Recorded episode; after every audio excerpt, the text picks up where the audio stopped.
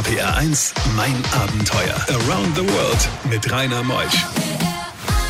Einen wunderschönen guten Morgen. Heute am 13. Oktober, kurz vor dem EM-Qualifikationsspiel Estland-Deutschland heute Abend. Also wir habt jetzt genügend Zeit. Mein Abenteuer zu hören, habe ich mit dem Frank eingeladen. Frank war mit seinem Motorrad sechs Monate durch den Kaukasus gefahren, hat ein sehr erfolgreiches Buch geschrieben. Dieses Abenteuer Kaukasus, eine Reise zu den höchsten Bergen Europas. Was kaum einer weiß, die Berge sind viel höher als unsere Alpen. Und das soll soll er gleich alles selbst erzählen. RPR1 Mein Abenteuer wird präsentiert von den Octopus Online Auktionen. Hier bestimmst du den Preis für deinen Deal. Mehr auf octopus.com. RPR1, das Original.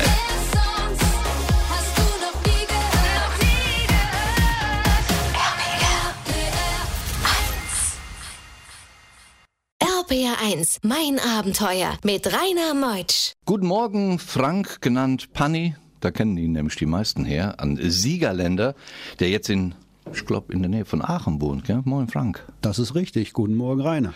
Du, der Name Pant, Panthöfer, der neigt natürlich dazu, Panni zu sagen. Gell? Ich höre überall heute Morgen. Panni, Panni ist da, Panni. Hast du den schon lange?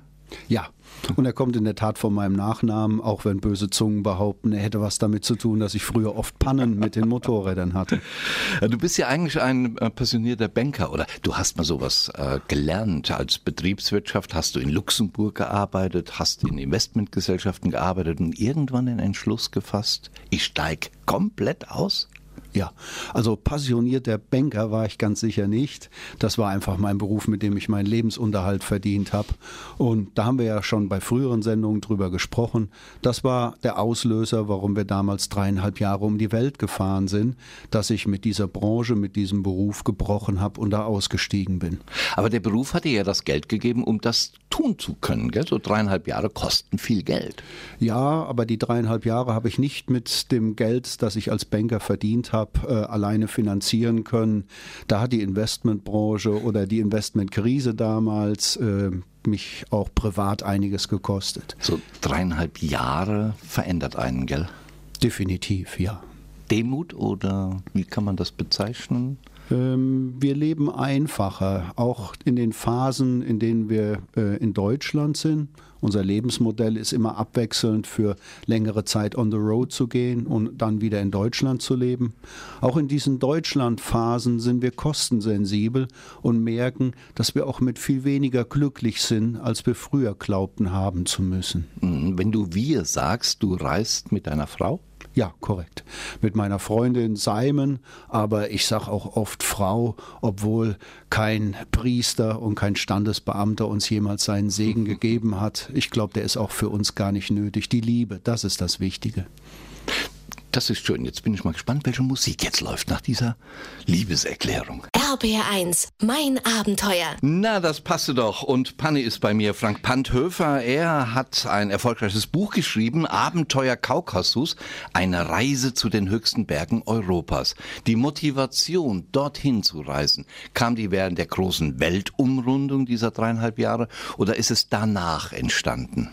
Äh, in erster Linie danach. Obwohl auf der Weltreise wollten wir eigentlich auch noch in den Kaukasus, aber dann kam familiäres Drama dazwischen, weswegen wir von dem Punkt in der Nähe, dem Iran, durchgestartet sind. Der Kaukasus als Idee entstand in letzter Zeit erst konkret und Motivation oder Hauptmotivation war eigentlich gar nicht dieser Superlativ der höchsten Berge Europas, sondern eher, wir haben für uns erkannt, dass wir Landschaft und Kultur nur dann wirklich genießen können, wenn nicht allzu viele Menschen da mit uns noch sind.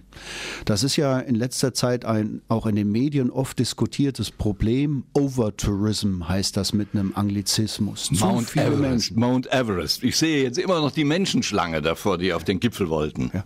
Oder um nähere Beispiele zu bringen, Dubrovnik. Die haben mittlerweile Quoten eingeführt, wie viele Menschen pro Tag nur noch rein dürfen, damit sich nicht alle gegenseitig auf den Füßen stehen. Das gibt es an sehr vielen Orten auf der Welt und in Europa mittlerweile. Und wir mögen, wenn weniger Menschen da sind. Offensichtlich, weil es dann halt nicht so voll ist, aber das hat auch zur Folge, dass die Leute, die dort leben, sich über einen Reisenden, über einen Fremden noch viel ehrlicher freuen und auch willig sind, mit dem in Kontakt zu treten und mit dem ein echtes Gespräch zu führen. Also nicht im Sinne von, du könntest auch bei uns im Hotel übernachten oder wir haben leckeres Essen in unserem Restaurant. Bei diesen Geschichten hält die Welt den Atem an. RBR1, mein Abenteuer mit Rainer Meutsch. Das ist schon ein interessanter Typ, den ich heute Morgen hier habe, der Frank Panthöfer. Er ist ähm, Buchautor, Reisender, Vortragender, einfach ein netter Mensch. Und Frank berichtet von seiner Reise durch den Kaukasus. Genau, wo liegt er, der Kaukasus? Von der Schule her wissen wir, der Kaukasus trennt Asien und Europa. Das ist richtig, wenn das auch nicht ganz unumstritten ist. Wenn man von uns aus ans Ende von Europa fährt, in Rumänien steht man dann irgendwann am Schwarzen Meer und wenn man da noch drüber schaffen würde, dann wäre man am Kaukasus angekommen. Genau genommen sind das zwei Gebirgsketten. Es gibt den großen und den kleinen Kaukasus, wobei selbst der kleine Kaukasus höher ist als alle Gebirge und Berge, die wir in Europa haben, die Alpen ausgenommen. Wie hoch, Frank, äh, sind eigentlich die Berge in etwa, damit wir uns das vorstellen können? Äh, der höchste, der Elbrus, der ist 5600 und noch irgendwas. Aber die Höhe, die ist gar nicht so entscheidend. Die hat uns zwar mit diesem Superlativ dahin gelockt, aber letztendlich nimmt man hohe Berge ja nur relativ wahr. Das hat viel damit zu tun, wie hoch die anderen Berge nebenan sind. Zum Beispiel der Ararat in der Türkei, der steht auf einer Hochebene, der wirkt viel größer. Mhm. Die tollen Faktoren, warum uns der Kaukasus begeistert hat, die waren andere als die Höhe nämlich dass der Kaukasus touristisch kaum erschlossen ist, dass man sich da noch als Entdecker fühlen kann, sehr viel unberührte Natur hat. Das hat uns da so richtig in den Bann geschlagen. Welche Länder liegen im Kaukasus oder am Kaukasus? Nördlich vom Hohen Kaukasus, das ist Russland mit einigen autonomen Republiken. Das sind quasi eigene Länder, so unabhängig und sehr verschieden wie die sind. Und südlich vom Hohen Kaukasus, da hat man dann Georgien, Armenien und Aserbaidschan. Und darüber berichten wir heute noch bis zwölf. Und was mich ja immer wieder fasziniert, Ingo Koch, mein Techniker, auf den Kopfhörer gibt er mir genau die Meteranzahlen dieser Berge, die im Kaukasus liegen. Ob der wohl Bergsteiger ist? RPR1, mein Abenteuer around the world. Die packendsten Stories von fünf Kontinenten. Man bereitet so eine Reise in den Kaukasus ja lange vor. Braucht man da drei Monate, sechs Monate, ein Jahr, Frank? Wie lange braucht man eigentlich für so eine Vorbereitung einer Motorradreise in solch einer Region? Die kann man nicht au Detail durchplanen äh, im Sinne von, dass man jeden Tag eine Unterkunft hat und ähnliches. Wir haben uns ein grobes Raster gemacht. Wir hatten uns sechs Monate Zeit dafür genommen, ein Monat für die Hin- und Rückreise und ein Monat für jedes der eben schon erwähnten Länder. Aber es und ist ja nicht nur Urlaub für dich. Du schreibst ja, das ist ja Arbeit, gell? Richtig. Das ist für uns ein Leben on the road und nicht Urlaub. So sehen auch wir das. Und das bedeutet für mich persönlich als Neudeutsch digitaler Nomade, also einer, der da arbeitet, wo sein Laptop gerade steht, dass ich auch jeden Tag mehr oder weniger arbeiten muss. Wie lange? So. Also ein paar Stündchen, da mhm. geht gar kein Weg dran vorbei, aber es ist auch immer mal wieder nötig, mehrwöchige Arbeitsblöcke einzulegen, wo wir uns dann eine günstige Unterkunft suchen. Auf der Kaukasusreise war das in Tiflis, der Hauptstadt von Georgien.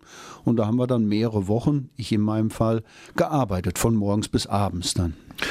Und dann redest du mit den Leuten, du tauchst ein in deren Leben? Ja, das ist natürlich viel einfacher möglich, wenn man so einen zeitlichen Rahmen hat wie wir und, wie eben schon erwähnt, wenn man in vollkommen untouristischen Regionen unterwegs ist. Dann kommt man viel leichter ehrlich in Kontakt mit denen. Wo schläfst du, wenn du mal nicht in einer Pension schläfst? Du zeltest? Wir zelten sehr viel wild. Also das ist für uns was ganz Tolles, was sehr Romantisches, unser Zelt einfach an irgendeinem Fluss oder in einem Wald auf einer Wiese aufzustellen und die Natur zu genießen. Also duschen, baden bei 8 Grad kaltem Wasser, kein Problem? Ah, das wird überschätzt mit dem Duschen. Das muss nicht jeden Tag sein. Gott sei Dank hast du es heute Morgen. Ist jedenfalls alles in Ordnung im Studio.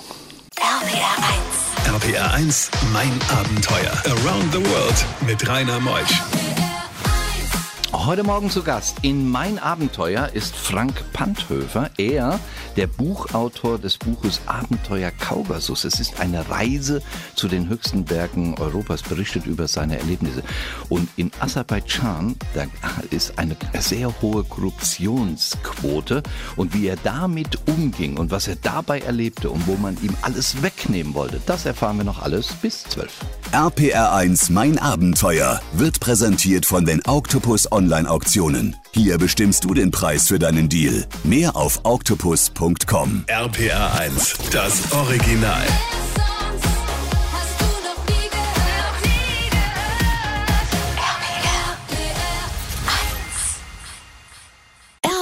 RPR1, mein Abenteuer mit Rainer Meutsch. Frank ist heute Morgen hier, Panthöfer, Buchautor, Vortragender und Motorradreisender. Er hat schon eine Weltumrundung gemacht. Diese Weltumrundung damals, sie liegt ja jetzt schon geraume Zeit, ich glaube fünf, sechs Jahre zurück.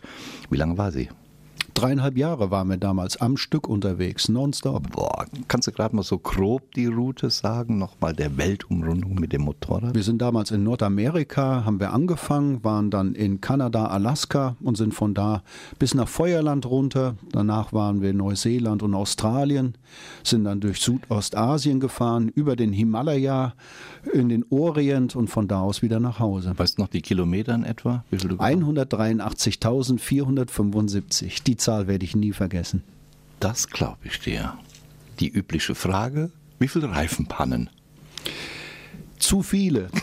Das liegt unter anderem daran, dass meine Frau so Sachen zu mir sagt wie, oh, guck mal, Panni, wir haben einen Platten. Ah ja, und du musst ihn reparieren, gell? Jetzt gehen wir nach Aserbaidschan. Aserbaidschan grenzt ja sogar mit wenigen Kilometern an der Türkei, habe ich mal auf der Karte gesehen. Gell? Das ist ein ganz kleiner Zipfel unten, der so ziemlich autonom liegt, er da. Ja, das ist eine Exklave von ah. Aserbaidschan. Ich kann den Namen nie aussprechen, deswegen nennen wir das immer Klein-Aserbaidschan. Ja, das ist einfacher. Ein großes Land, die meisten leben rund um Baku und wird seit Jahrzehnten von einer Familie beherrscht. Wie hast du Aserbaidschan empfunden? Ähm, in erster Linie ganz toll, aber es gab auch ein paar Widrigkeiten. Das hat was damit zu tun, dass Aserbaidschan seit rund 25 Jahren mit dem Nachbarland Armenien im Krieg ist auch wenn sie einen Waffenstillstand haben, die Spannungen im Grenzgebiet sind hoch und im Grenzgebiet liegen leider auch großteils die tollen Berge, die wir sehen wollten. Und ständig kamen wir an Militärposten, die uns abgewiesen haben und uns den Weg zu den spannenden Sachen, die da am Horizont uns quasi zuwinkten, verwehrt haben. Das war ein bisschen frustrierend. Aber ansonsten war Aserbaidschan ein grandioses Land. RBR1, mein Abenteuer. Die Berge von Aserbaidschan, über 5000 Meter hoch der Kaukasus. Wie hoch kannst du denn mit einem Motorrad und du selbst als Mensch mit deinem Körper diese, diese Höhen erklimmen? Das ist eine interessante Frage, denn die Berge bringen einem ja höchstens optisch was. Interessanter für uns oder relevanter ist ja, wie hoch die Pässe da sind. Äh, ich glaube, wir waren bis 2800 Meter oder so. Und das ist eigentlich verglichen mit Himalaya oder den Anden Pillepalle. Ja, ja. Mhm. Höhenkrankheit, die setzt ab ungefähr 2500 Meter ein und bei 2800 oder so hat das keine nennenswerten Auswirkungen. In welchem Monat war ihr in Aserbaidschan? Sommer? Ähm, wir waren das Sommerhalbjahr da, denn wir waren ja sechs Monate insgesamt unterwegs und vier davon wirklich im Kaukasus dann. Die Wetterverhältnisse dort? Hochgebirge, äh, speziell ganz oben kann sich natürlich ganz schnell auch mal ändern. Im Großen und Ganzen ist es aber etwas heißer als bei uns. Hast du Armut erlebt, Bettler erlebt?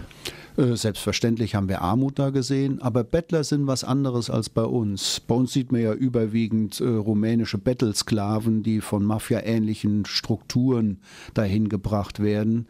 Dort ist es viel Altersarmut. Die Rente reicht einfach wirklich nicht zum Leben und die Menschen müssen auf die Weise irgendwie noch ein paar äh, Euro dabei kriegen, das sind natürlich keine Euro, damit sie überhaupt überleben. Gastfreundschaftliches Land? definitiv.